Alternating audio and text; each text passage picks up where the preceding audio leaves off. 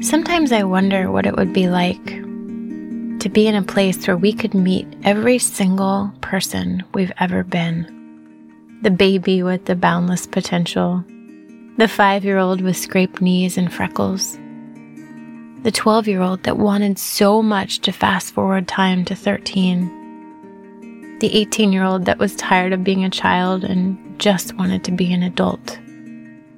The 22 year old stepping foot into a world certain would be theirs, and the 25 year old living in a tiny apartment trying to make ends meet.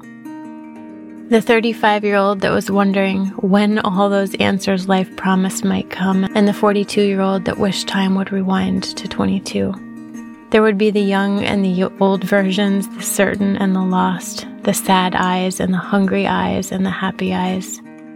And in that room of all those versions of ourselves, I sometimes wonder which one would be the one to own the room. Who would all the others be drawn to? Who would have the answers? And the truth is, I think they would all have something to teach us about hope or potential or learning or waiting, about dreams or heartbreak or hanging on.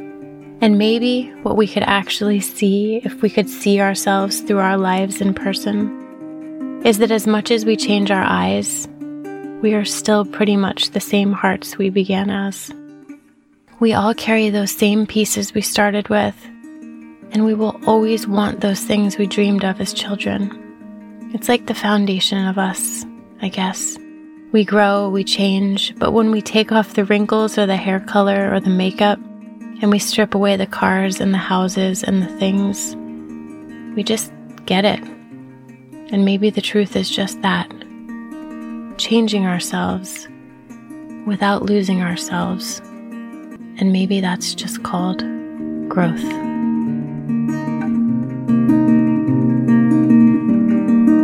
I am Emma Grace, and this is The Life Letters, a new series dedicated to talking about the things in life that are hardest to talk about. If you'd like to hear more, subscribe to this podcast and be sure to visit Live in the Details on Instagram and Facebook.